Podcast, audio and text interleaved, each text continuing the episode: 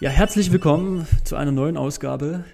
Diesmal sind wir auch wieder weit gereist und können uns mit Hendrik Pfeiffer aus Eton heute beglücken. Servus Hendrik. Ja, hi, liebe Grüße aus Kenia. Ich, ich nehme an, Hendrik, du, du liegst wieder so entspannt im Bett oder sitzend und hast so den Rechner vor dir, Handy irgendwie auch gleich am Start und äh, musst die müden Beine vom harten Training äh, erholen und, und bist du zugeschaltet. Ist das so, so grob ein Bild, was erstmal richtig ist? Das ist richtig. Wir sind hier auch schon zwei Stunden später. Das heißt, hier ist ja auch gleich schon Schlafenszeit. Und wir haben oh, ja. am Tag hier wirklich ein sehr, sehr hohes Pensum. Und da nimmt man eigentlich jede Gelegenheit ganz gerne wahr, ähm, wo man dann die Füße hochlegen kann. Einfach um das ganze Pensum, was man hier eben leisten muss, zu schaffen. Also ganz simpel, um es einfach zu schaffen. Weil ich glaube, wenn man zwischendrin dann noch überall unterwegs ist, dann kommt einfach die Re Regeneration zu kurz und dann wird es wirklich schwierig, das äh, durchzustehen. Und äh, wir haben jetzt hier Umfänge, ja, eigentlich 190 ist normal, oft geht es auch deutlich über 200. Ähm, dann mit zwei Long Ones, mit zwei Tempoeinheiten in der Regel, das ist dann einfach nicht ohne. Ne? Also da bin ich dann immer froh, wenn man dazwischen einfach mal ein bisschen Zeit hat, noch sich auszuruhen. Und äh, ja, manchmal kann man eben diese Ruhephase nutzen, um dann eben auch einen Post Podcast aufzunehmen. Wir starten direkt mit Rückenwind ins Jahr 2021 und möchten euch unsere neuen Partner an unserer Seite Regulat Pro vorstellen. Was ist Regulat Pro? Auf Grundlage eines speziellen Verfahrens, der sogenannten Kaskadenfermentation, werden frische, sonnengereifte Früchte, Nüsse und Gemüse aus ökologisch-biologischem Anbau bis auf Molekülebene aufgespalten. Dadurch werden wertvolle sekundäre Pflanzenstoffe, die die Pflanze selbst zum eigenen Schutz gegen Bakterien, Viren, Pilze, UV-Strahlung und andere Belastungen bilden, herausgelöst. Das Ganze wird dann in Flaschenform abgefüllt, hat einen etwas sonderbaren Geschmack, an den man sich aber schnell gewöhnt. Die Formel ist bereits bei zahlreichen Sportlern und Leistungssportlern erfolgreich im Einsatz und zeigt sogar bei mir einen positiven Effekt. Ich nutze aktuell zwei Produkte seit circa vier Wochen, einmal Regulat Arthro und einmal Regulat Immune und seitdem sind zumindest meine Rückenschmerzen nach Läufen reduziert.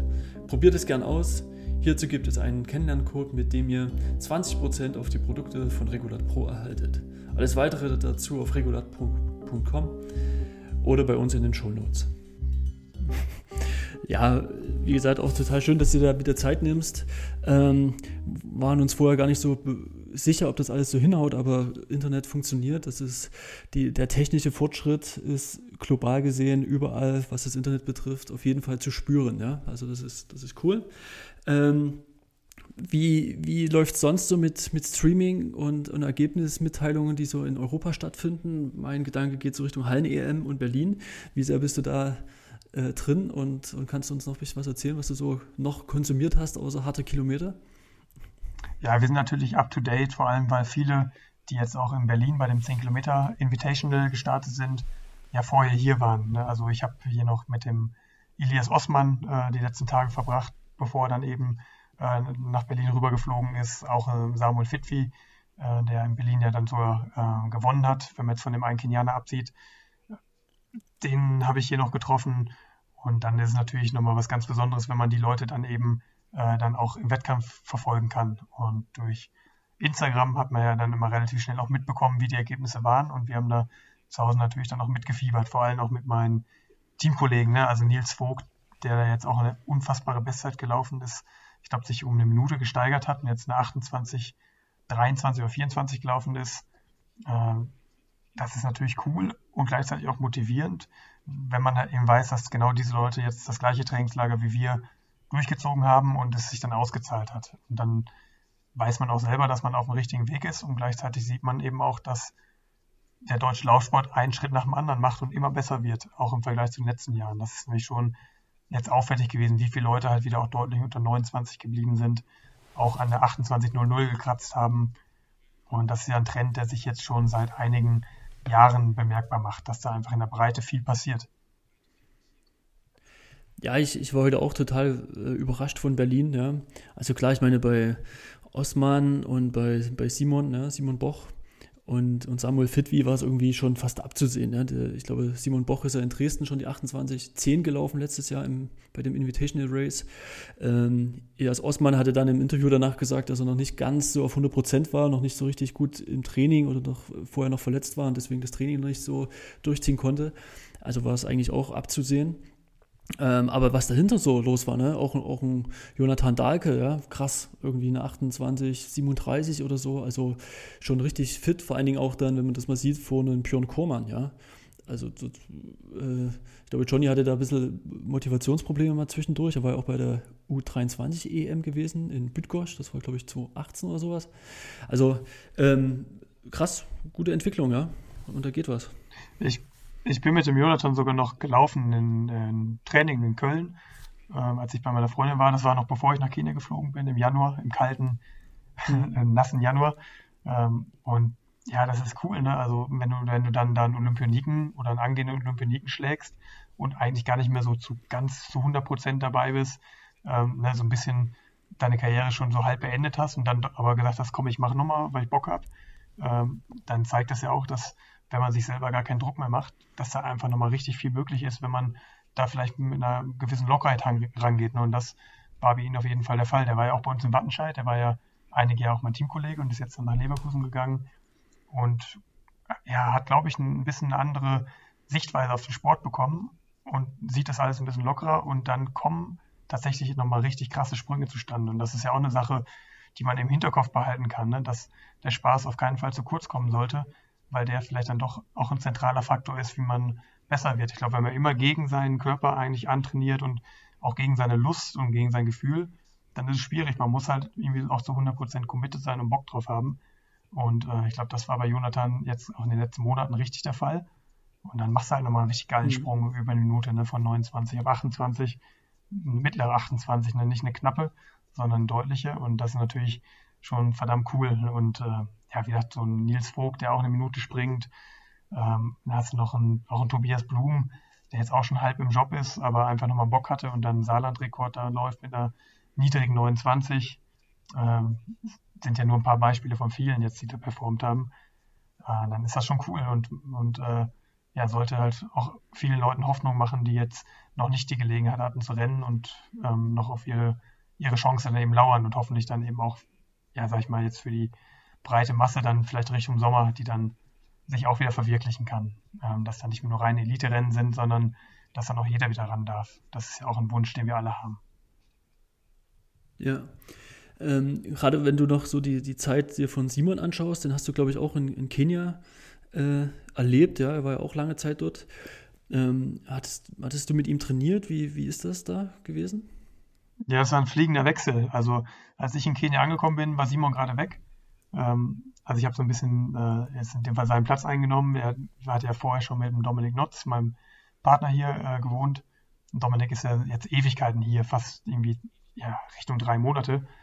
Und äh, ja, als Simon gefahren ist, kam ich äh, zufällig jetzt, ähm, nicht weil wir uns aus dem Weg gehen wollten. Deswegen haben wir jetzt leider nicht zusammen trainieren können, aber äh, wir haben sozusagen die Gruppe übernommen. Also wir haben hier eine sehr, sehr starke Kenianer-Gruppe, mit dem wir trainieren können. Und äh, in den, jetzt in den letzten Wochen hat Simon die so ein bisschen geführt. Und jetzt, äh, wo ich hier bin, ähm, können der Dominik und ich die da eben so ein bisschen steuern. Ne? Vor allem der Dominik hat äh, die ganz guten Kontakte hin. Ähm, die wurde aufgebaut, diese Gruppe vom Philipp Kopp, das ist der Sohn von meinem Manager Christoph Kopp. Ah. Ähm, und ja, das Ziel ist es halt eben auch aus dieser Gruppe dann für die äh, ab angehenden Rennen, auch Marathons und Halbmarathons, vielleicht auch im Winter, dann Pacemaker zu rekrutieren. Und ähm, mhm. ja, deswegen ist diese Gruppe ins Leben gerufen worden und das bietet sich natürlich jetzt für uns auch super gut an, dass wir uns da zusammentun und mit denen trainieren. Ähm, und das macht dieses Jahr für mich auch so besonders, weil in den letzten Jahren war ich immer so ein bisschen auf mich allein gestellt. Ich hatte auch nicht so die Kontakte. Ne? So ein Amanal, der kennt hier halt hin zum Kunst. Aber ich war immer so hier und wusste jetzt halt nicht, wie ich jetzt mit dem Matato so schnell mal irgendwo hinkomme zum anderen Ort. Ne? Also wenn du da halt die richtigen Leute kennst, dann macht das halt nochmal viel, viel mehr Spaß. Und dann, wenn du dann wie ich in einer großen Gruppe trainierst, anstatt deine Tempoläufe halt alleine zu machen, dann hat das nochmal ein ganz anderes Feeling. Und wenn es dann wie ich auch so eine einheimische Gruppe ist, dann ist es halt nochmal was Besonderes, ne? wenn man da mitschwimmen kann und äh, wirklich dann so diesen Kenia-Lifestyle hautnah erlebt. Und das ist in diesem Jahr wirklich der Fall, dadurch, dass wir diese, diese neue Gruppe haben.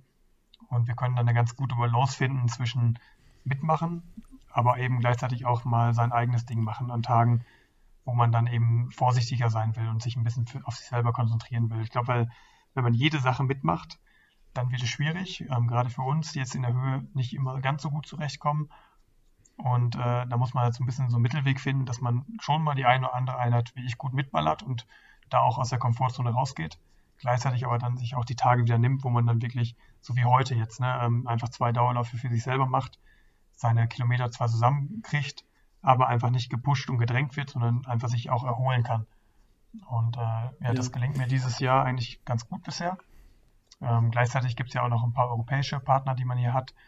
Ähm, ne, also an Tagen, wo, wo, die Kenianer vielleicht was machen, was man selber nicht jetzt machen will, gibt es ja auch noch Dänen, Dänen äh, Niederländer, alles Mögliche, sodass man hier eigentlich nie alleine trainieren muss. Manchmal will man es ja auch bewusst, aber in der Regel ist das hier schon ein Paradies, was Trainingspartner angeht. Und äh, ja, deswegen komme ich in diesem Jahr auch sehr, sehr gut zurecht und fühle mich auch deutlich wohler als in den vergangenen Jahren. Ich glaube, ähm, ja, wer, das mal so ein bisschen verfolgt hat, der hatte schon öfter mitbekommen, dass ich über Kenia auch immer oft ja, lamentiert habe und gesagt habe, ich mache das hier und weil es was bringt, aber ich fühle mich hier nicht wirklich ja. wohl. Für mich ist es halt einfach extrem hart und alles andere als komfortabel hier zu trainieren. Und in diesem Jahr ist es wirklich das erste Mal, dass ich so sage, das macht auch wirklich Bock und ich fühle mich hier wohl. Und das ist schon viel wert.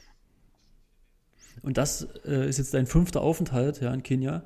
Und äh, genau, ich kann mich gut erinnern, wie du da immer sagst, äh, mit, mit der Höhe und so, wo du echt hatte oder große Probleme und Schwierigkeiten hattest, wo vielleicht auch ein Amanal und so weiter dort irgendwie die Geschwindigkeiten fast so laufen kann, wie er das auch im, im Robot macht und du dort einfach deutlich langsamer bist oder beziehungsweise für hohe Geschwindigkeiten viel, viel mehr Aufwand benötigst, ja. Tom Kröschel ist genau dasselbe, ne? Äh, der dort echt lange Akklimatisierungen braucht und äh, kannst du eigentlich Geschwindigkeiten laufen, die du dann auch im, im, Flachen läufst, also nicht in der Höhe, jetzt in Kenia? Oder, oder wie ist das jetzt? Und wie ist gerade auch der Unterschied im Vergleich zu den vorherigen vier Malen? Ja, also man ist hier schon ein Stückchen langsamer, also zumindest bin ich es ähm, im Vergleich zu unten. Also unten fällt es mir jetzt nicht schwer, auch mal viele Kilometer in 300 hintereinander einzustreuen hier oben ist für mich 300 schon echt schmerzhaft, so vor allem wenn es dann auch so 3000er sind oder längere Distanzen, ähm, so als Intervalle. Da ist man schon ein ganzes Stück langsamer, vor allem weil auch die Streckenprofile natürlich hier extrem happig sind. Also es ist hier schon ziemlich schwer, mal ein Stück zu finden, was nicht sehr profiliert ist. Ähm, wir fahren schon manchmal dann ein Stückchen runter zur Kaptuli oder Moiben Road. Das sind so asphaltierte Straßen, die allerdings auch jetzt nicht besonders flach sind. Die sind vielleicht im Vergleich zu hier oben ein bisschen flach. Aber auch da macht man noch seine Höhenmeter. Da kann man aber allerdings ein bisschen schneller laufen dann. Ähm, ja, da muss man dann halt schon irgendwie so ein bisschen abstrahieren, dass man sich nicht zu sehr auf diese Zeiten fixiert. Gerade auch wenn man Coach draufschreibt, irgendwie regenerativer Dauerlauf in 350, dann ist das kein regenerativer Dauerlauf, wenn du es hier oben in I10 selber machst, weil einfach im Gelände eine 350 schon was völlig anderes ist als unten. Und dann muss man halt selber halt für sich auch äh, ja, das so ein bisschen einordnen können. Und dadurch, dass ich jetzt eben schon fünfmal hier war, kenne ich das jetzt alles und ziehe halt immer Kraft daraus, auch mich jetzt zu vergleichen und mein Training zu vergleichen mit den Performances in den letzten Jahren. Und weil ich ja dann eben weiß, was, was gewisse Leistungen dann im Training am Ende hier oben im Wettkampf auch gebracht haben. Und ich glaube, da bin ich jetzt in diesem Jahr gut unterwegs im Vergleich zu anderen Jahren. Allerdings, wenn man sich jetzt vergleicht mit anderen Leuten, die hier oben unterwegs sind, dann kann das schnell frustrierend sein, weil man eben auch oft sehr, sehr weit hinten ist oder auch mal richtige Klatschen hier bekommt. Ne? Obwohl man selber eigentlich denkt, boah, ich habe eigentlich ganz gut trainiert. Dann kann mhm. sein, dass halt deine Gruppe, deine Gruppe irgendwo am Horizont verschwindet. So, und äh, da muss man halt versuchen, dann halt cool zu bleiben und darf sich dann nicht runterziehen lassen.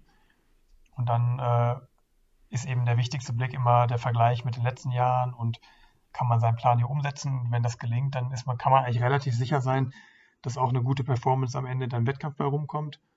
Aber die äh, Leistungsunterschiede zwischen den einzelnen Athleten, die sind ja schon recht groß. Vor allem auch, weil jeder ja anders mit der Höhe zurechtkommt. Und ich eher zu den Leuten dann eben zähle, die sich hier oben schwer tun, dann allerdings einen recht hohen Effekt kriegen. Ähm, Tom geht es da, glaube ich, ähnlich. Aber vielleicht das andere Extrem ist dann vielleicht ein Amanal, der halt hier oben wirklich Tempo und Geschwindigkeiten gehen kann, die äh, jetzt nicht weit weg sind von dem, was er unten eben auch ballern kann. Und deswegen gibt es auch so wenig Leute, glaube ich, die hier oben ihm jetzt gerade Paroli bieten können. Ne? Das ist schon Weltklasse-Niveau, was er trainiert. Und äh, ist vielleicht auch ein Grund, warum wir jetzt selber gar nicht so viel zusammen trainieren können, wie wir es vielleicht unten sonst machen, äh, weil wir jetzt gerade in völlig verschiedenen Gruppen auch unterwegs sind und jeder muss hier oben seinen Weg finden, der für ihn am besten ist. Und man muss höllisch aufpassen, sich dann eben nicht zu verbrennen. Also man muss natürlich schon hart trainieren, aber die Gefahr ist eben sehr groß, dass man dann eben vielleicht mal einer zu viel einstreut oder sich zu sehr abschießt, dass man dann eben in so eine Abwärtsspirale gerät. Und ja, deswegen bin ich hier eben froh, auch mit ein bisschen Erfahrung hier hochzufahren, damit mir das eben nicht passiert. Und ich bin jetzt schon relativ lange hier, über vier Wochen, und bin jetzt bis auf ein paar Tage mit einer leichteren Krankheit, ähm, die ich verloren habe, bin ich ja eigentlich bisher sehr, sehr gut durchgekommen. Und ähm, wie die Hügel, von denen man ja immer wieder hört, ja, wie, wie, kann man sich das vorstellen? Was haben die für Höhenmeter? Hast du das mal so schon ausgemessen? Also rennt man da, ich nehme an, nicht nur 10 Höhenmeter hoch, sondern es sind dann schon irgendwie 30, 40 Meter Dinger, die sich dann irgendwie. Ja, also ich, ja, ich habe die gar nicht jetzt gemessen. Mit der GPS-Uhr habe ich jetzt nicht gemessen. Die zeigt auch nicht ganz so genau an immer. Ne? Also, ähm, aber es ist so, dass du halt einfach kein Stück hast, was flach ist. Und dann hast du gleichzeitig natürlich noch sehr unebene Untergründe. Ähm, das heißt, du, du kannst nicht mal so richtig rollen lassen, so einfach mal ganz entspannt deinen Kopf ausschalten, weil du musst immer wachsam sein, weil die Gefahr umzuknicken ist auf diesen ganzen Steinpisten hier sehr hoch, es sei denn, du läufst jetzt Asphalt. Und äh, das ist einerseits positiv, ähm, weil dir das eine extreme Kräftigung gibt, so im Fußgewölbe und auch ähm, ja, dich, dich ein bisschen stärker macht, dass du nicht umknickst. Aber es kann halt ganz schnell mal ein falscher Schritt passieren und dann hast du vielleicht da ein bisschen länger eben auch Probleme danach. Ähm, deswegen muss man hier sehr wachsam mhm. sein. Und so regenerative Dauerläufe sind dann schon schwer, weil normalerweise rollst du dann einfach so ein bisschen und ähm, er fühlt sich wohl, aber wenn es halt dann trotzdem wieder extrem steigt und hochgeht, dann geht dein Puls halt einfach auch wieder hoch, wenn du, ne, wenn du halt einfach auch nicht in der Höhe geboren bist. Und äh, ja, die wird halt hier oben wie ich kein Meter, kein Meter geschenkt nach so einem 20-Kilometer-Lauf, weißt du ungefähr, wie viele Höhenmeter du dann am Ende so draufstehen hast? Also im Ruhrgebiet werden es wahrscheinlich nee. 20 sein. Also was, da guckst das du weiß ich nicht. Drauf. Okay. Nee, keine Ahnung, weiß nicht. Aber also es sind auf jeden Fall viele. Ähm, man kann sich ja selber auch die Strecken ein bisschen bauen. Also wenn man, man kann Longruns machen hier oben, dann ist es wirklich extrem schwierig. Man kann die aber auch so machen, dass man unterm Strich ein bisschen Gefälle drin hat und äh, dann unterm Strich halt ein bisschen abschüssig läuft, ne? dann kann man da vielleicht ein bisschen besser mit klarkommen, weil es gibt hier eine, das werden wir vielleicht sogar jetzt in der kommenden Woche machen, eine 40er Strecke in eine Richtung, wo es dann irgendwie auch die letzten 12 Kilometer am Stück nur hochgeht. So, das kann man mal machen, aber da muss man schon vorsichtig sein, dass man da nicht dann irgendwie fünf Tage danach nicht mehr kann und fertig ist. Ähm, also die meisten Dauerläufe machen wir eigentlich immer hier in E10, fangen wir an, laufen dann über die ganzen Feldwege runter, dass wir dann unterm Strich, glaube ich, so 150 oder 200 Höhenmeter äh, negatives Gefälle drin haben, aber auf dem Weg dahin hast du halt trotzdem rauf und runter, sondern das, äh, also ja, das ist nicht vergleichbar mit Deutschland. Das ist halt auch eigentlich eine kurze ja. der Leute hier. Ja. Ja, also ich, wenn man glaube ich nicht da gewesen ist, ist, die Erzählungen sind umfangreich, ja, die man da auch hören kann. Ähm, und ich würde lieb, am liebsten gerne mal selbst mir das mal angucken, aber eher mit dem Fahrrad oder so, um da mal ein bisschen Gefühl zu bekommen, wie, wie wellig und wie viele Höhenmeter da man zurücklegt und so weiter. Ja, ähm, wäre mal eine interessante Larasch-Doku, dass man mir jemand hochschickt. Ja, ich, ich habe ich hab das, wir hatten das ja dieses Jahr schon so ein bisschen mal im Auge gehabt, aber äh, naja, Corona und jegliche Planung, die mal über zwei Tage hinausgeht, das ist ja echt schwer heutzutage, ja. Ähm, ja. Aber nichtsdestotrotz, was ich noch spannend fand, äh, du sagtest ja, der, der Sohn von Christoph Kopp, der Philipp, ähm, dass sich da auch gerade ähm, so ein bisschen was formiert oder so. Ne? Es gibt dann irgendwie Ansprechpartner, es gibt so Trainingsgruppen, das einfach, wenn ihr da oben seid, äh, wo es ja auch jetzt gerade einen total krassen Trend gibt, ja. Ich meine, du hast gesagt, der Dominik Notz, der ist jetzt fast drei Monate da, ja.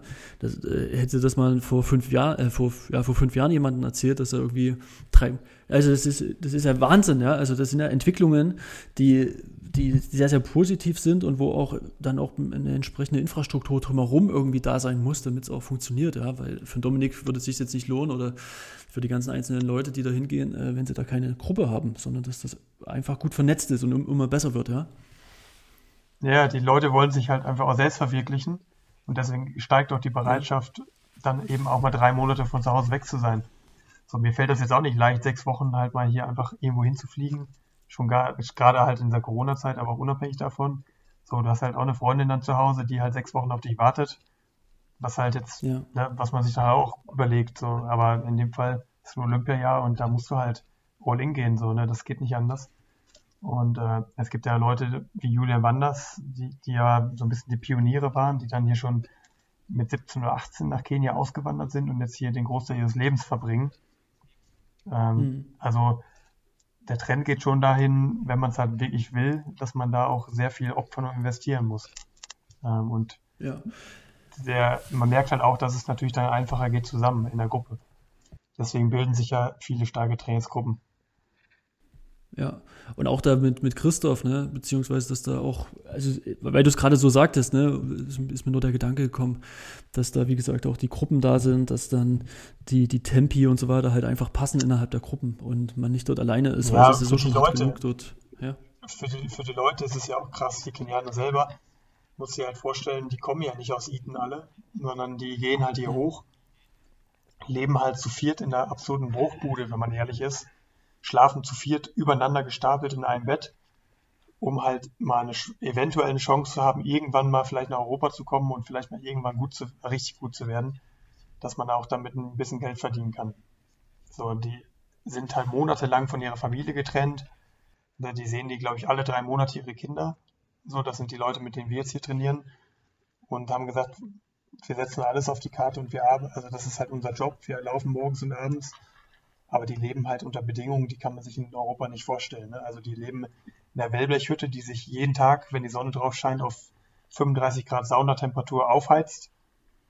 Ähm, ja. Wie gesagt, also hygienische Bedingungen sind nicht vergleichbar. Da gibt es halt nicht so eine Dusche, da gehst du dann halt irgendwie runter zu so einem kleinen zu so einer Wassertränke, kippst dir dann einmal Wasser über den Kopf und dann hast du geduscht für den Tag. Und äh, also das ist, sag mal, wenn man das nicht gesehen hat, kann man sich auch diese Armut, die hier vorherrscht bei den meisten Leuten, auch nicht vorstellen. Also ich war jetzt gestern mal mit denen einkaufen, weil die halt einfach nicht wussten, wie die an ihr Essen kommen sollten. So, und dann bin ich mit denen einmal in den mhm. Supermarkt gegangen, dass sie wenigstens mal jetzt für ein paar Wochen ein bisschen was zu essen auf dem Tisch haben. Aber ja, also das ist auch ein Grund, warum die halt einfach auch so gut sind, weil die es halt müssen. Also ich laufe halt einfach auch, weil ich es gerne tue und weil es mir auch mein Beruf ist. Aber ich könnte auch sagen, ich höre jetzt auf, mache mein Studium schnell fertig und fange halt irgendeinen Job an. Und äh, ne, also ja. als Europäer hast du halt nicht unbedingt diesen extremen Leidensdruck und den haben die halt. Und sag mal, ne, das ist mal ein Beispiel, das ich anführe. Ich bin auch früher zur Schule gelaufen, irgendwann elf Kilometer, aber halt auch nicht jeden Tag. Und ich habe es gemacht, weil ich halt Bock, weil ich Bock drauf hatte und nicht, weil ich muss. Und die Leute mussten es. Und das ist halt schon eine ganz andere Voraussetzung. Wie, hast du so ein bisschen mehr Einblick? Machen die das jetzt eine Saison, um, um da mal wirklich auf die Karte Leistungssport zu setzen, um dann vielleicht auch mal von so Leuten wie vielleicht Kopp oder von den europäischen Managern mal als Pacemaker oder irgendwo zu einem Rennen verpflichtet zu werden? Ähm, also versuchen die das ein Jahr oder ist das dann eher auch schon zwei, drei Jahre? Hast du da so ein bisschen Erfahrungen oder bist du da schon ein bisschen in Austausch gekommen? Hm. Ja, die versuchen das schon, solange es geht. Äh, sind ja auch im verschiedenen Alter. Also du hast ja alles dabei von Anfang 20 oder noch jünger bis Ende 30, die es halt immer noch wissen wollen. Und äh, ja, die träumen natürlich alle davon, halt dann, wie ich da auch mehr als nur Pacemaker mal zu sein. Nur du merkst halt, wie krass die Corona-Pandemie die Leute alle getroffen hat. Denen ist halt von heute auf morgen halt alles weggebrochen. Du hast halt keine Perspektive mehr auf irgendwelche Rennen. Die Perspektiven eröffnen sich jetzt vielleicht langsam mal wieder, aber ich sehe es ja auch bei mir. Ich bin mein letztes Rennen jetzt vor 13 Monaten gelaufen. So, ich habe seit 13 Monaten meinen Job nicht mehr machen können. Und äh, für die ist es halt dann noch mal verheerender, weil da halt wie ich da ja kein Cent mehr reinkommt. Und das ist schon eine extrem belastende Situation. Ja, und dann, ich meine, das so zu sehen, ja, und auch den Wohlstand, den, den wir halt mitbringen oder den wir gewohnt sind und auch haben, ja, äh, fand ich aber stark, dass du da sagst, komm, wir gehen jetzt mal eine Runde einkaufen und dann äh, ist halt das Mindeste, was man machen kann. Ja? Was willst du sonst ja, tun? Ja? Du musst halt schon sehen, dass hier die Lebenserhaltungskosten natürlich geringer sind. Also wenn du hier eine Miete zahlst, dann kostet das 15 Euro im Monat. Das ist natürlich ja. unvorstellbar jetzt für europäische Verhältnisse. Allerdings, wenn du, wenn du die Wohnung dann wieder siehst, dann kommt, dann kommt es wieder eher hin mit 15 Euro. Das wäre bei uns dann vielleicht eine, eine Garage ne, oder sowas. Ähm, aber ja. ja, also die verzichten auch schon auf sehr, sehr viel. Und die Wahrscheinlichkeit eben da wirklich nach ganz oben zu kommen, ist hier in Kenia natürlich nicht besonders hoch, weil die Konkurrenz einfach so ja. unfassbar hoch ist. Ja. Ja, kommen wir nochmal wieder zu, zu Europa, äh, zu den europäischen Kontinentalspielen in der Halle. Ähm, da vielleicht mal gleich als, als erstes dein Podcast-Kollege Marcel Fair. Hat ja äh, das Finale über 3000 Meter erreicht mit einer neuen Bestzeit über die 3000 Meter im Vorlauf mit einer 748. Ähm, hast du das verfolgt und dich auch gefreut, so wie, wie wir das hier tun? Da habe ich mich mega gefreut, vor allem weil er erstmal, wie ich das mitbekommen habe, gar nicht selber wusste, dass er überhaupt qualifiziert ist für die EM. Das war ja, irgendwie ja, Max, genau. Max, Max, so irgendwie Max Torwirt, der ihn darauf aufmerksam gemacht hat. Kann man sich auch fragen, warum es einen Bundestrainer gibt, so, ne, der, der das nicht unbedingt weiß, aber egal. Ähm, auf jeden Fall hat es mich mehr gefreut, vor allem auch der Vorlauf, der war richtig gut. Und im Finale hat er, glaube ich, schon ziemlich das Maximum rausgeholt, weil es ja auch nochmal eine Doppelbelastung ist. Und wenn du dir halt die anderen Leute anguckst, die da im Feld waren, dann ist das schon die Creme de la Creme gewesen. Und äh, da halt dabei zu sein und jetzt auch nicht irgendwie da auf den Deckel bekommen zu haben, sondern halt dran zu sein, ist natürlich auch schon aller Ehren wert. Und ich glaube, er wurde natürlich auch ein bisschen äh, gepusht von der Leistung halt von Hannah, ne, von seiner Freundin. Das war natürlich auch mal mega gut. Und halt wie, ne? Also mit, mit dem, mit dem krassen Endspurt, wenn du dann in der letzten Runde halt nochmal so viele Leute einsammelst, dann sagt das auch schon viel darüber aus, wie gut deine Form ist. Also ähm, echt mega beeindruckend und habe mich auch sehr gefreut. Ja, also ging mir auch so und wir müssen mal schauen, ob wir sie nächste Woche haben wir direkt den also nächste Woche, äh, jetzt gleich nach der Woche nach, nach der EM mit Marcel wieder geplant. Vielleicht kriegen wir da auch die Hanna noch mit, mal mit rein, weil ich fand das auch, die letzte Runde, das sind dann nur 200 Meter, ja, und die war da, glaube ich, vorletzte oder so in der, in der Schlussrunde und dann brecht sie da bis auf, auf drei vor und äh, ja, geil einfach, ja, wenn du das so, so, ja. so machen kannst und das so aufgeht. Ähm, was hat dich noch beeindruckt bei der Hallen-EM? Was hast du noch so gesehen? Ja, ich fand auch cool, sag ich mal, wie, wie sich viele so im Vorlauf behauptet haben. Ne, also auch, auch Gesa hat das super gelöst. Ähm, ich fand auch über 3000 Meter eine, eine Lea Meyer beeindruckend, so, ne, dass sie überhaupt halt die Quali geschafft hat, weil das ja auch eine, jemand, der eigentlich immer so ein bisschen unterm Radar ist. Ne? Also ich glaube, vielen Leuten ist der Name gar nicht bekannt, aber wenn du dich da halt erstmal für eine Hallen qualifizierst, dann ist das halt schon krass. So, ne? Und äh, ja, also im Laufbereich hat man schon gesehen, dass da einiges geht. Ähm, auch cool, dass man im Sprint eine Medaille wieder ähm, rausgekommen ist, über 60 Meter mit dem äh, Kevin Kranz. Ähm, fand ich auch cool. Ähm, ja, und ich glaube, das deutsche Team hat ja in der Breite auch einiges eingesammelt dann an Medaillen. Und äh, gerade jetzt in so einem speziellen Jahr ist das natürlich auch mal ein gutes Zeichen, weil ich sag mal, der Lockdown in Deutschland ja jetzt schon auch im Vergleich zu anderen Ländern jetzt nicht ohne war. Ähm, du hattest schon Schwierigkeiten, da dein Training vielleicht hochzuhalten. Und wenn du dann halt die, ähm, einige Medaillen da einsammelst, dann ist es natürlich schon schön. Ähm, auch jetzt, sage ich mal, über 800 Meter, Christoph Kessler hat super gekämpft, fand ich immer gut, wie er, wie er sich da auch in einem schwierigen Feld behauptet hat. Ähm, klar, es gab natürlich ein paar, die ein bisschen enttäuscht waren, aber wenn du jetzt überlegst, so, was Maris Profs für eine Hallensaison hatte, ne, mit dem deutschen Meistertitel, dann ist ja auch mein Teamkollege in Wattenscheid, dann ist es auch cool, ne? Ähm, auch wenn du dann vielleicht jetzt bei der Hallen eben nicht dein 100% Ding abgeliefert hast. Aber auf jeden Fall zeigt das so, dass vor allem im Laufsport die Leute, die Leute halt dabei sind und auch immer wieder mal mit der absoluten Spitze mithalten können. Und das ist schon eine Entwicklung, die ich jetzt eigentlich so die letzten Jahre verfolge, dass, dass wir da auf jeden Fall den einen oder anderen Schritt nach vorne machen, auch in der Breite, im Leistungsniveau. Ja, ich glaube, das können wir auch nochmal angreifen, auch vielleicht nochmal mit, mit Tono oder so, was da so die Gründe vielleicht sind. Ob jetzt einfach, ähm, dass die jungen Sportler dort äh, einfach Bock haben zu laufen, ja. Und du hast vorhin schon angesprochen, ja, mit, mit Johnny Darker oder so.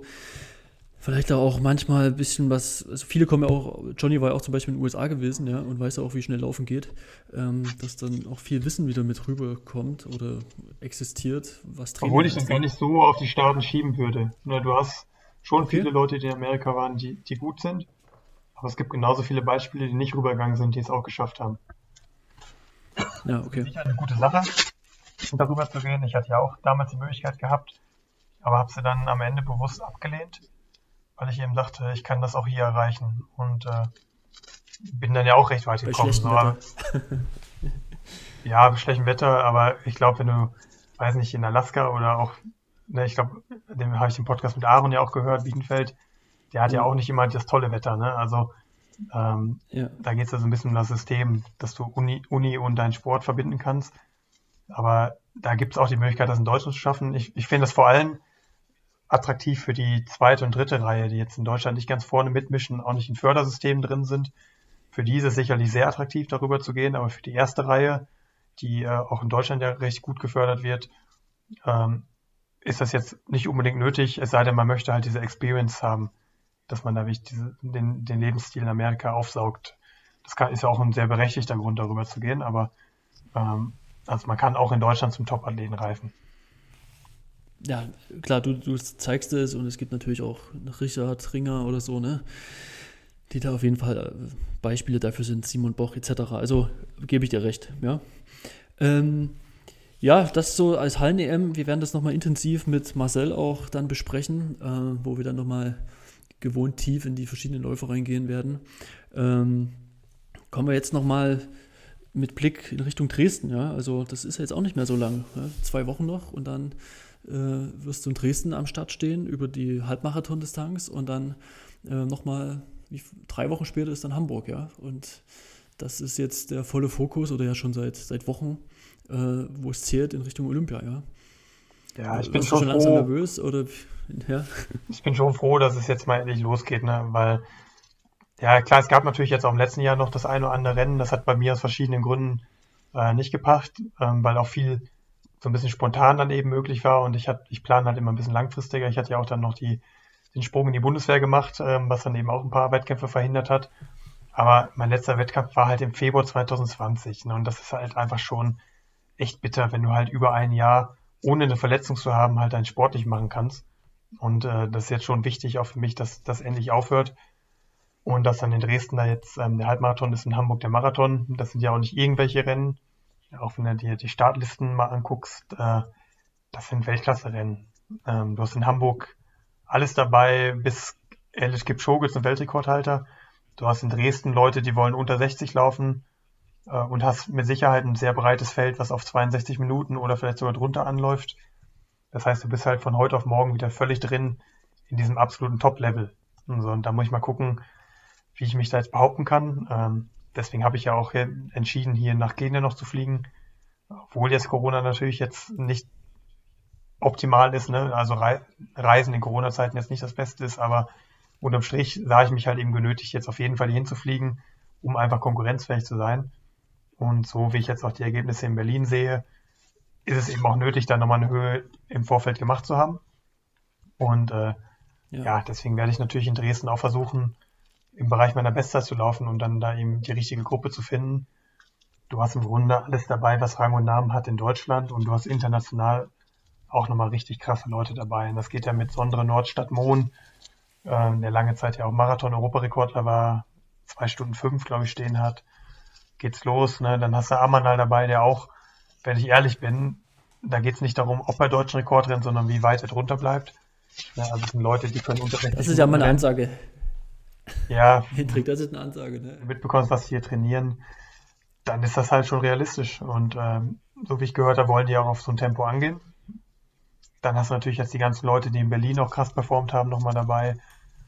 Ähm, auch aus Holland und so sind, sind die Leute bei, die ihre Olympiachancen sich ausrechnen in Hamburg dann machen da auch die Aufbaurennen. Und ich glaube, dass da auf jeden Fall mehr als nur eine Handvoll unter 62 bleiben und im Bereich von 62 bis 63 da eine ganze Menge mehr noch äh, sich platzieren werden. Auf jeden Fall wird es eine Gruppe geben, die in dem Bereich anläuft und ja, ich werde da mit Sicherheit einfach mal versuchen mitzugehen und gucken, wie weit ich dann komme. Und äh, was das Training dann hier oben in Kenia am Ende auch wert war.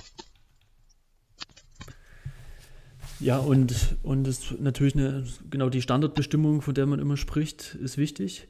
Ähm, jetzt wird auch Simon, ne? er wird das äh, als, ja, wenn man das jetzt mal vergleicht, ist das ja derjenige, der auch äh, das Olympiaticket am meisten strittig machen kann oder streitig machen kann. Äh, und er muss vorlegen, ja, in Dresden. Was, was traust du ihm zu? Ja, also für Simon ist es da ja schon die Situation, die ich dann in Hamburg haben werde. Also da ist es dann richtig ernst. Das heißt, ähm, also das ist halt der Schuss, den er hat für so ein Olympiaticket. Und ich weiß ja auch so ein bisschen, was trainiert wurde und deswegen hat alle Chancen sind da. Ne? Auch wenn du jetzt die Vorleistung siehst in äh, Berlin mit der 2800, dann sind, hat, sag mal, hat er alle Fäden in der Hand und ja, ich, ich gehe davon aus, dass es da auf jeden Fall krachen wird. Ähm, du hast natürlich glaube ich, noch mal ein paar Leute bei im, mit 207 Bestzeiten, die da auch im Feld drin sind. Ja, weil das ist, glaube ich, schon nochmal blöd, wenn du da ganz allein unterwegs bist. Ähm, so wie ich das jetzt mitbekommen habe, ist das nicht der Fall. Also deswegen, ähm, alle Chancen sind da und es ist halt schon ein verdammt spannendes Frühjahr. Ne? Also als neutraler Fan würde ich jetzt auch mir die Tüte Popcorn nehmen und mich da hinsetzen und das beobachten. Nur wenn du halt selber natürlich dann involviert bist, dann hast du nochmal ganz ein bisschen anderen Druck. Aber in dem Fall kann man die Dinge halt einfach kommen lassen, wie sie kommen. Ne? Also jeder hat seine Chance und das ist halt komplett fair und das ist halt der Sport, den wir lieben. So, ne? Jeder hat, ja. jeder hat seinen, seinen Versuch und seine Chance und am Ende wird dann geguckt, wer es dann, wer es dann schafft. Und ich glaube, wir haben sowohl einen Simon als auch einen Richard, als vielleicht auch, weiß nicht, wer da noch läuft, ein Philipp oder ein Tom oder auch ein Arne, die haben alle ihre Chance. Und ja, deswegen ist es halt schon verdammt spannend jetzt, ähm, wie das früher dann eben läuft für uns alle. Ja, na, vor allem, ähm, weil das ja auch, du, du, sprichst ja schon Richtung, du schießt schon Richtung Hamburg. Simon muss vorlegen, was, glaube ich, aus taktischen Gründen, wenn man das jetzt schon mal so weit gehen will, äh, vielleicht ein Nachteil ist, aber vielleicht ist es auch so krass, dass es auch schon dann vielleicht ein Vorteil ist. Ähm, werden wir sehen. Aber dann ist natürlich der Showdown in Hamburg, ja, wo, du hast ja gerade schon gesagt, ein Richard Ringer, Philipp Flieger, Tom Kröschel, ein Arne, du, äh, irgendwie um, um vielleicht um das Ticket dann noch rennen, ja, oder definitiv um das Ticket laufen werden. Ähm, was du hast gesagt, für uns total cool ist und wir sind dann auch wieder vor Ort, wir sind in Dresden erstmal dabei und dann auch in, in Hamburg. Ähm, aber da kann man sich als Zuschauer definitiv die Hände reiben. Aber als Sportler, wie, wie ist es da? Ja, du hast natürlich eine Drucksituation. Ne? Also ist jetzt nicht die erste in meinem Leben, die ich habe. Aber klar, wenn du dich halt im Februar 2020 qualifiziert hast für Olympia und jetzt recht sicher warst, geil, im Sommer findet das statt. Und dann kommt da so eine Pandemie dazwischen und Grätsche dazwischen und auf einmal ist wieder alles offen. Es ist halt nicht angenehm, ne? Also kann man ja, kann man jetzt nicht, kann ich jetzt auch nicht so tun, als fände ich das cool. Aber ähm, so ist halt jetzt die Entwicklung gewesen. Und äh, ja, deswegen bin ich natürlich immer noch in der komfortablen Lage, dass ich halt im Moment noch auf zwei sitze aber das Risiko ist natürlich da, dass man noch verdrängt wird. Und äh, deswegen verfolge ich natürlich sehr genau, was jetzt passiert. Und äh, lege mir natürlich auch für Hamburg eine Taktik zurecht, die vielleicht auch ein bisschen überraschender sein kann. Und da werde ich natürlich jetzt auch nichts weiter verraten, aber ähm, was, was, halt, was? Das, das, hat natürlich einen, das hat natürlich einen anderen Charakter als, als sonst, wenn du, sag ich mal, so ein bisschen im Team rangehst. Also als ich in Sevilla gelaufen bin letztes Jahr, da war noch ein Johnny Mellor dabei aus Großbritannien und ein Malcolm Hicks aus Neuseeland. Und das war halt irgendwie so, wir waren alle ein Team, so wir wollten alle schnell rennen. Wenn einer die Flasche nicht gekriegt hat, hat der andere ihm gegeben. Und das ist ja jetzt schon ein bisschen anderer Charakter. Jetzt geht es ja wirklich darum, so ein bisschen Mann gegen Mann. Ne? Du willst deinen Platz haben und musst halt wirklich gegen jemanden kämpfen. Und das hat ja natürlich ein bisschen anderer Charakter. Ähm, ich selber mag es halt, sag ich mal, wenn man wie so ein bisschen Team unterwegs ist. Aber sag ich mal, jetzt in Hamburg ist es halt wie schon natürlich auch so, dass man gucken muss, was machen die anderen. Du kannst nicht nur zu 100% auf dich selber gucken. Und äh, ja, das ist natürlich für den Zuschauer extrem reizvoll, für den Sportler selber aber natürlich eine, eine Drucksituation, die jetzt auch nicht so oft vorkommt, ne? wenn man, weil wir halt schon, abgesehen von Meisterschaften, eigentlich immer vor allem auf Zeitenjagden sind. So, es ist halt selten, dass man wirklich ähm, auf, auf dem Platz läuft. Ne? Also klar, du versuchst natürlich auch mal Rennen zu gewinnen, wenn es möglich ist, aber in der Praxis ist es ja so, wenn du einen großen Marathon rennst, hast du halt vorne einen Kenianer-Pulk oder einen Äthiopier-Pulk und dann geht es für dich darum, ob du dann 13. oder 17. wirst ähm, und jagst im Grunde deine Zeit. Ähm, und jetzt ja. musst du es natürlich anders im Auge behalten. Deswegen, das ist ja, schon geil. Also wenn ich jetzt ein neutraler Fan wäre, dann würde ich das genießen und als Involvierter genieße ich es auf meine Art natürlich auch, ähm, weil das natürlich der Sport ist, den wir halt auch machen und für solche Duelle und für solche Situationen lieben wir den Sport ja. Aber gleichzeitig ist natürlich auch eine gewisse Drucksituation, mit der man umgehen muss. Und äh, ja, ich denke mal, das kann ich gut. Und wir werden sehen, wie gut sie anderen können. Ja, ich glaube, wir werden es auch noch mal vor Hamburg hören. Ähm, vielleicht, ähm, auf jeden Fall gibt es dann schon wieder eine neue Situation. Ich bin gespannt, was du dir vielleicht auch an, an taktischen Varianten dort nochmal zurechtgelegt hast.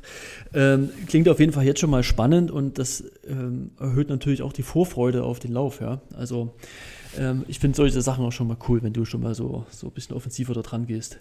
Aber nichtsdestotrotz sind es jetzt nochmal äh, vier Wochen bis dahin oder fünf sogar. Warte mal, du weißt das bestimmt besser. Jetzt haben wir den siebten, dritten, dann der elfte. Ja, ein Monat, ein Monat und ein bisschen über einen Monat. Genau. Ähm, und ich habe mir hier nochmal deine, in der Laufzeit hast du sechs wertvolle Tipps, äh, was, was eine Marathonvorbereitung betrifft, äh, zusammengefasst. Und ich, ich würde dich ganz gerne dazu mal befragen, ähm, ob du die selbst auch so einhältst, weil ich fand hier ein paar Sachen ziemlich cool und, und interessant. Ähm, und wir würden, können sie ja mal kurz durchgehen. Ich denke, du hast sie auch noch im Kopf, oder? Die sechs Dinger. Also, ja, ich, ich kann ja gleich also mal sagen. Laufzeit, Laufzeit wer es nicht kennt, das ist ein das ist ein Magazin im, im, im Lauf, was sich vor allem eben dem Laufsport widmet, äh, für das ich freiberuflich so ein bisschen öfter auch mal schreibe. Und in dem Fall hatten wir einen Artikel drin, ähm, wo es um Trainingstipps ging, ähm, was man sich so ein bisschen abgucken kann von Profis. Also so eine Art Laufroutine, ne? also wie man einfach ähm, so das, das tägliche Training und auch dann Wettkampfsituationen bewältigen kann. Und äh, ja, ich habe mir gedacht, dass das eben sowohl für, für Profis als auch für Freizeitläufer oder auch Laufanfänger, eigentlich egal in welcher Klasse man unterwegs ist, interessant sein könnte. Oder auch hilfreich sein könnte. Ich fand die, wie gesagt, sehr gut und du schreibst auch für die Laufzeit jetzt bestimmt schon seit zwei Jahren oder so, oder? Ist schon eine Weile, ne? Ja, ja, ist schon ewig, ja. Genau. Ähm, ja, und kommt alle zwei Monate raus ich finde das, das Heft cool, hat jetzt auch so seit anderthalb Jahren neues Antlitz bekommen und wie gesagt, also ähm, zu empfehlen an dieser Stelle und wie gesagt, und es gibt immer mindestens zwei Doppelseiten von Hendrik mit irgendwelchen Tipps. Und bei der letzten, da ging es halt darum, äh, wie er schon gerade gesagt hatte, so ein bisschen Abwechslung im Training schaffen und so weiter. Und die sechs Dinge nehmen wir uns einfach mal vor. Und der erste ist auch gleich Abwechslung schaffen, ja. Und das ist ja das, was du gerade auch im Training oder in, in Kenia gerade machst. Also auch mal bewusst irgendwo anders hinfahren. Empfiehlst du hier auch mal 20 Kilometer mal sich vielleicht ins Auto setzen oder mit dem Fahrrad irgendwo einen anderen Startpunkt suchen, um von dort aus mal loszulaufen und erstens mal andere Ecken zu Fuß kennenzulernen und dann gleichzeitig auch einfach mal ähm, nicht das Gewohnte sehen, ja. Das ist einfach, steckt dahinter, ja. Das ist richtig. Also ich finde es immer ganz wichtig, eine Streckenvielfalt zu haben im Training.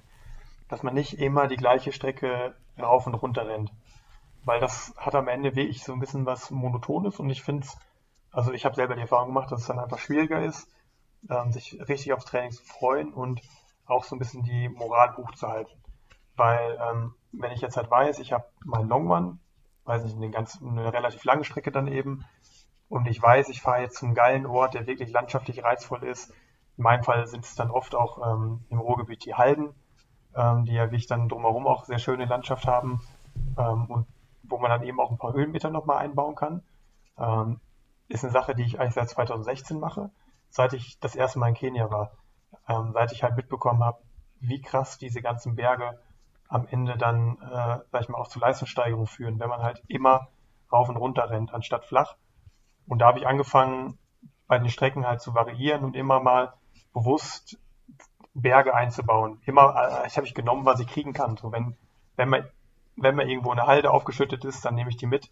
Ähm, wenn sonst irgendwo kleine Hügel sind, nehme ich die auch mit. Und ähm, das war eine Sache, die hat mir sehr geholfen. Das mache ich bis heute, wenn ich zu Hause bin.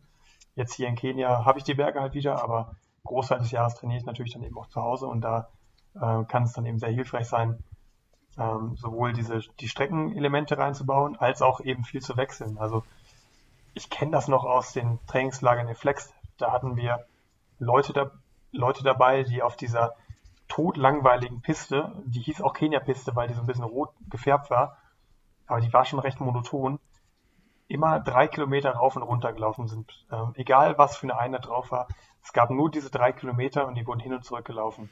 Und vier Wochen. es, ja, es gab so schöne Strecken in Flagstaff, auch direkt da in der Nähe. Ne? Also wenn man da einmal links abbiegt, dann bist du auf richtig geilen Trails und so weiter. Und ich habe das nie verstanden, wieso man da nicht einfach Vielfalt reingebracht hat, weil ich auch oft gehört habe, dass sie auch gesagt haben, boah, kein Bock, schon wieder die Kenia-Piste runter, aber es wurde immer das Gleiche gemacht und ähm, ja, da, das habe ich nie nachvollziehen können, das baue ich bis heute halt auch ein. Also wenn ich einen Sunday Long Run habe, dann fahre ich mit dem Auto gerne auch mal 20 Minuten. Ähm, also es ist ganz selten, dass ich wirklich zweimal hintereinander die gleiche Strecke laufe. Also ich starte öfter auch vor der Haustür, aber auch da gibt es die eine oder andere Variation. Aber ansonsten lohnt es sich auch mal eine Viertelstunde mit dem Auto irgendwo rauszufahren, um einfach mal eine Streckenvielfalt reinzukriegen. Ähm, also für mich ja. ein sehr, sehr wichtiges Mittel. Aber diese Abwechslung ist jetzt nicht nur auf Strecken beschränkt, sondern eben auch auf andere Elemente, wie zum Beispiel Lauf mal mit Musik. Also wenn du jetzt keinen Trainingspartner hast oder gerade auch in Corona halt immer alleine trainieren musst oder sehr viel auf dich allein gestellt bist, kann es halt richtig cool sein, einfach mal Musik mitzunehmen. Ich habe mir so Bluetooth-Kopfhörer geholt und verknüpft die immer mit ja, so einem richtig billigen Amazon MP3-Player, der auch Bluetooth kann. Ähm, und davon habe ich jetzt mittlerweile zwei Stück und habe verschiedene Playlists auf diesen ganzen Dingern drauf und greife mir halt einfach ohne zu gucken immer einen dieser beiden MP3-Player und weiß nie, welchen ich genommen habe und sorgt auch dafür, dass die Playlists regelmäßig ausgewechselt werden. sorgt also auch dafür Abwechslung. Ähm, ich nehme öfter Podcasts mit jetzt, anstatt immer nur Musik zu hören. Also, sag ich mal so, bei dieser Beschallung, ähm, die ich beim Lauf ganz gern habe, wenn ich alleine bin, auch da setze ich auf Musik, weil es gibt nichts Nervigeres, wenn du deine Playlist überhört hast und immer die gleiche Musik kommt und die nicht mehr hören kannst. Ähm, also sind eigentlich ganz, ganz simple Tricks, äh, aber die helfen halt schon enorm, dass du halt wieder Bock hast aufs Training. So, wenn ich halt weiß, so, oh, geil, ich habe wieder eine neue Playlist, ich höre heute wieder einen neuen Podcast.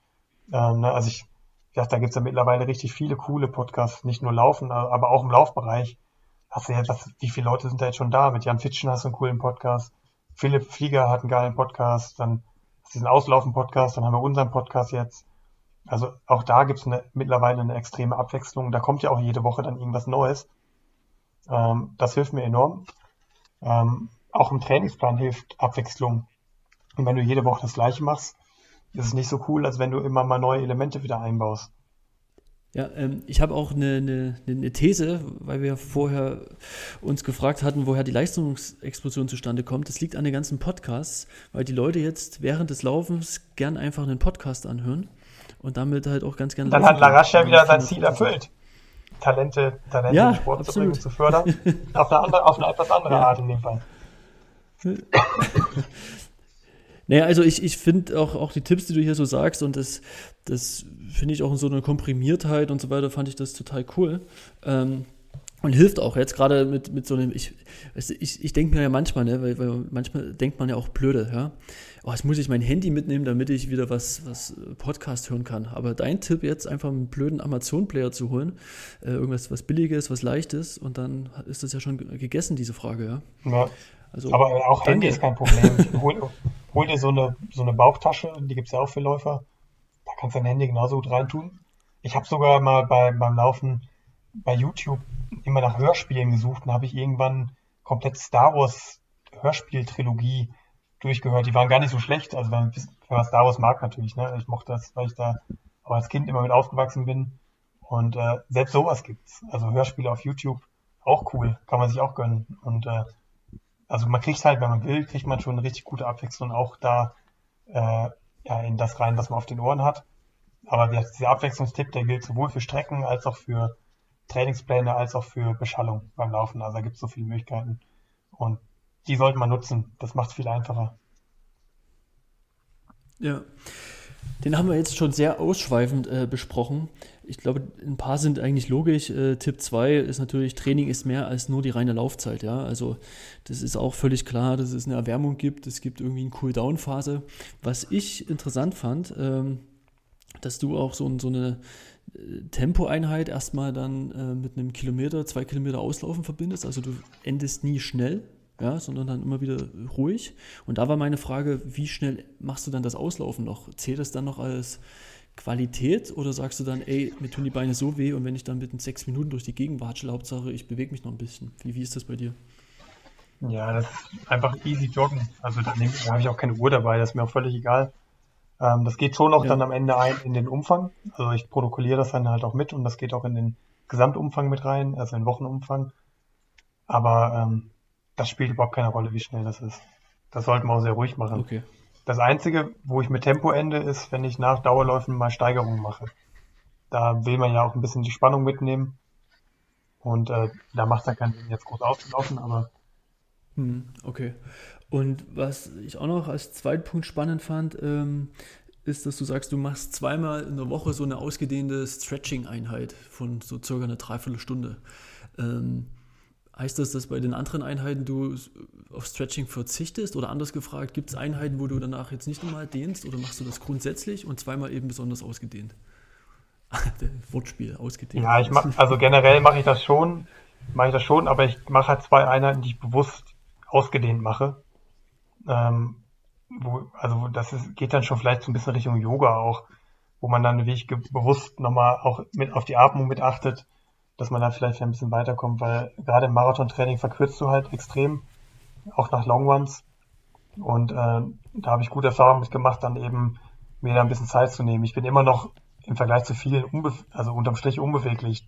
Also tue mich auch schwer, noch meine Zehen zu erreichen, wenn ich jetzt stehe und mich runterbücke mit gestreckten Beinen aber man kann da halt schon gegensteuern. Also, ähm, sagen wir mal, man muss jetzt kein Schlangenmensch sein, aber man kann sich durch diese Dehneinheiten ganz gut ein bisschen Spannung runternehmen, die man nicht unbedingt will.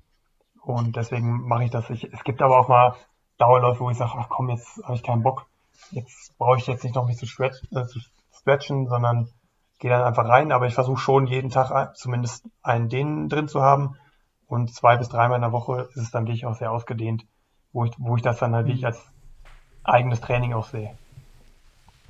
Und wie machst du das mit, mit der Wärmezufuhr? Weil das sagst du ja auch, ja, dass, dass du das für dich als sehr positiven Effekt äh, entdeckt hast, ja.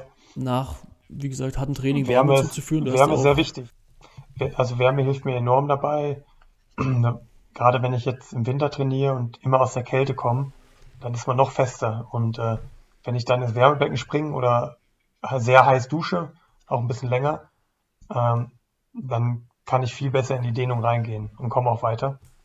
Und das ist ein Trick, den ich jetzt schon sehr lange anwende. Ist ein bisschen blöd, dass Corona jetzt gekommen ist, weil seitdem halt auch unser Wärmebecken am Olympiastützpunkt natürlich geschlossen ist. Ne, das ist halt eigentlich, würde man sagen, es ist doch nicht, nichts Wildes, wenn man da erstmal nicht rein kann, aber das war für mich schon immer eine wichtige Sache ähm, da reinzuspringen und dann mit der Wärme zum Dehnen zu gehen. Aber wie gesagt, Corona ist halt einfach ätzend. Ähm, aber unterm Strich, also die meiste Zeit kann man das natürlich machen. Und äh, wenn man halt kein Wärmebecken zur Verfügung hat, dann hilft auch heiß duschen und da gezielt dann die mhm. Beine äh, mit dem heißen Wasser ähm, nass zu machen. Aber es geht auch mit Sauna, wenn man die hat. Ähm, auch nach der Sauna kann man sehr gut dehnen. Ähm, setze ich gerne drauf. Also ich bin kein Freund jetzt vom Kältebecken, weil sich dann alles noch mehr ja, zuzieht. Okay. Und du hast sogar eine Sauna, wissen wir ja, wer, wer die Dokus kennt von uns, ähm, in deinem Zimmer, ja? In deinem, ich weiß gar nicht, wie groß ist deine Wohnung? 40, 50 Quadratmeter? Ja? Wie groß ist sie nicht? Ja, ein bisschen größer schon. Drin, das fand ich. Ein bisschen schon, aber die Sauna ist natürlich sehr klein. Also die hat die Größe vom Kleiderschrank. Und äh, ich, hab, ich wusste auch gar nicht, ob sowas überhaupt gibt ich habe mich mal einfach auf die Suche gemacht und äh, war dann sehr froh, dass es tatsächlich sowas gibt. Auch für einen erschwinglichen Preis und dann habe ich da zugegriffen. War auf jeden Fall eine meiner besseren Investitionen. hast du damals schon gesagt. Also, die, die, du hast die auch schön geschmückt, so mit den ganzen Pflanzen drumherum und so, und die macht sich echt super in, den, in dem Zimmer. Also, ich war, ja, also sehr begeistert, als ich das gesehen habe. Zim Zimmersauna ist schon ja. was Cooles, ja. Cool. Ähm, kommen wir auch gleich zum, zum dritten Punkt, das Umfeld, ja. Sauna ist Umfeld, aber du meinst hier das persönliche Umfeld und das ist auch das, was du in Wattenscheid ja schon seit längerem forcierst, ja. Also ist auch, glaube ich, schon hin und wieder mal besprochen worden, dass, das, dass du ja sehr an diesen Puzzleteilen denkst und ein wichtiges Puzzleteil, wie gesagt, sind Trainingspartner, die leistungsstark sind, die Bock auf Laufen haben, äh, die dich einfach motivieren, irgendwie zu trainieren, auch mal eine nervige Einheit durchzustehen, Verabredungen irgendwie zu halten, etc. Ja, also alles, was so, so die Effekte sind, die auch jeder kennt von euch. Ähm, Wenn es einen Trainingspartner gibt, genau. Ich kann es ja nur erzählen, letztes Jahr hatten wir die Anti-Corona Running League gehabt und da war jedes Wochenende irgendwie, laufe schnell 1500 Meter oder 5000 Meter. Allein zu sehen, wie sich dann so die Ergebnislisten füllen an so einem Samstag und Sonntag, hat auf jeden Fall gepusht und dann ist man selbst auch nochmal rausgegangen und ist da wenigstens mal laufen gewesen, ja. Man hat mal auf die Uhr geguckt, was, genau. was dann so die, die Zeiten sagt, ne. Das ist echt erstaunlich, ja, mit so ganz einfachen Mitteln.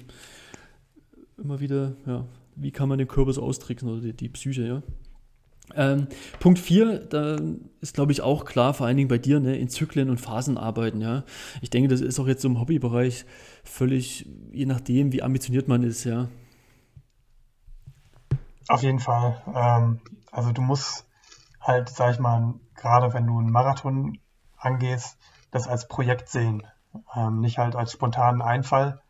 Es sei denn, du machst jetzt wie ich so, wie ich aus Just for Fun. Aber auch dann ist es halt immer noch ein Projekt. Ne? Weil ein Marathon läuft sich nicht von alleine auf, wenn du es aus wirklich so sagst, ach komm, ich will nur ankommen, egal wie schnell. Das muss man erstmal schaffen. Und äh, am sinnvollsten ist es halt gerade auch, wenn man ein verfolgt, ähm, das finde ich als Projekt zu sehen, auf das man sich x Wochen vorbereitet. Ähm, in meinem Fall sind es halt immer ja, 12 bis 16 Wochen spezifisch und davor aber auch eine Phase, in der man schon mal so eine Grundlage legt. Ähm, also man sieht halt, das ist nichts, was man jetzt von heute auf morgen macht, sondern muss man sich in der Regel auch schon wirklich ein halbes Jahr Zeit nehmen und äh, dann eben auch wissen, was man gerade tut. Also bin ich jetzt gerade in einer Phase, wo ich eine Grundlage lege, dann brauche ich jetzt noch keine 40 Kilometer Longruns, die am Ende dann im Wettkampftempo sich abspielen, sondern dann sammle ich erstmal Kilometer und kriege erstmal eine Grundfitness hin. Wenn ich aber in der Spezifik bin, dann mache ich natürlich andere Dinge. Dann gehe ich natürlich auch schon in andere Geschwindigkeiten rein, ähm, habe auch Einheiten, die natürlich dann deutlich mehr schlauchen und so weiter. Und was eben auch noch zu diesem Zyklus dazugehört, ist dann nach dem Wettkampf die Erholungsphase. Ähm, gerade nach dem Marathon würde ich mal sagen, sollte man sich auf jeden Fall zwei bis drei Wochen mindestens nehmen. Und für mich ist so ein Marathonzyklus auch dann erst abgeschlossen.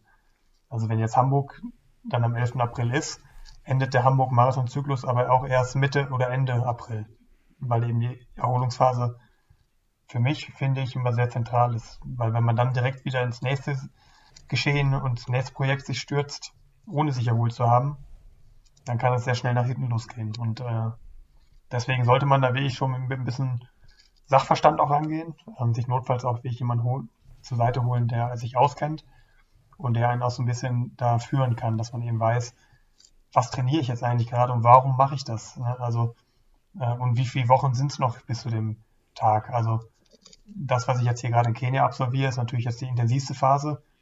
Die würde ich jetzt nicht 20 Wochen vorher auf dem Level machen, sondern das ist jetzt die Spezifik und die hat jetzt ihren Platz auch aus gutem Grund hier. Und äh, das meinte ja. ich eben mit diesem Trainingstick, dass man in Zyklen und Phasen arbeiten sollte. Ja. Ähm, glaube ich, gut erklärt, ja. Ähm, ist natürlich immer so die Frage, also ich glaube, sobald man auf ein Ziel hinarbeitet, um das kurz zu sagen, ist es sinnvoll, dort eine Einteilung zu treffen. Ja? Und da kommen wir auch gleich zum nächsten Punkt, ähm, zu protokollieren, ja, Trainingssteuerung mit einem Protokoll. Wann würdest du äh, sagen, braucht man ein Protokoll?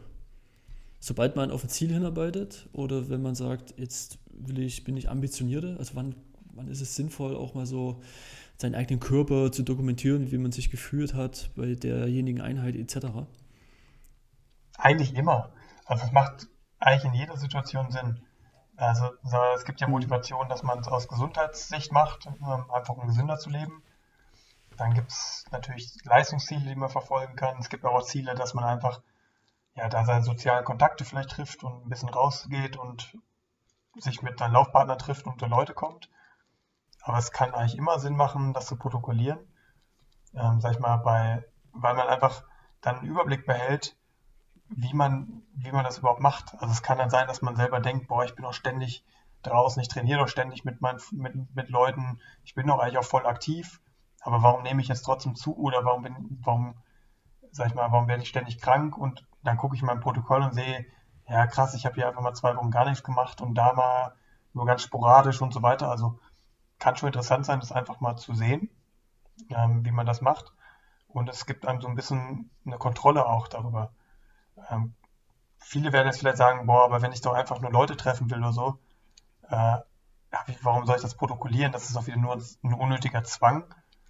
Aber das finde ich eigentlich nicht, weil so ein Protokoll ähm, gleichzeitig einen belohnenden Charakter hat. Und wenn ich halt sehe, boah, cool, ich bin, ich bin letzte Woche dreimal gelaufen ähm, und ich bin letzten Monat im Schnitt dreimal gelaufen und ich bin letztes Jahr im Schnitt dreimal gelaufen, also zurückblicke, hm. dann hat das halt schon irgendwie was, was sehr Positives und kann, kann eben auch äh, motivierend sein.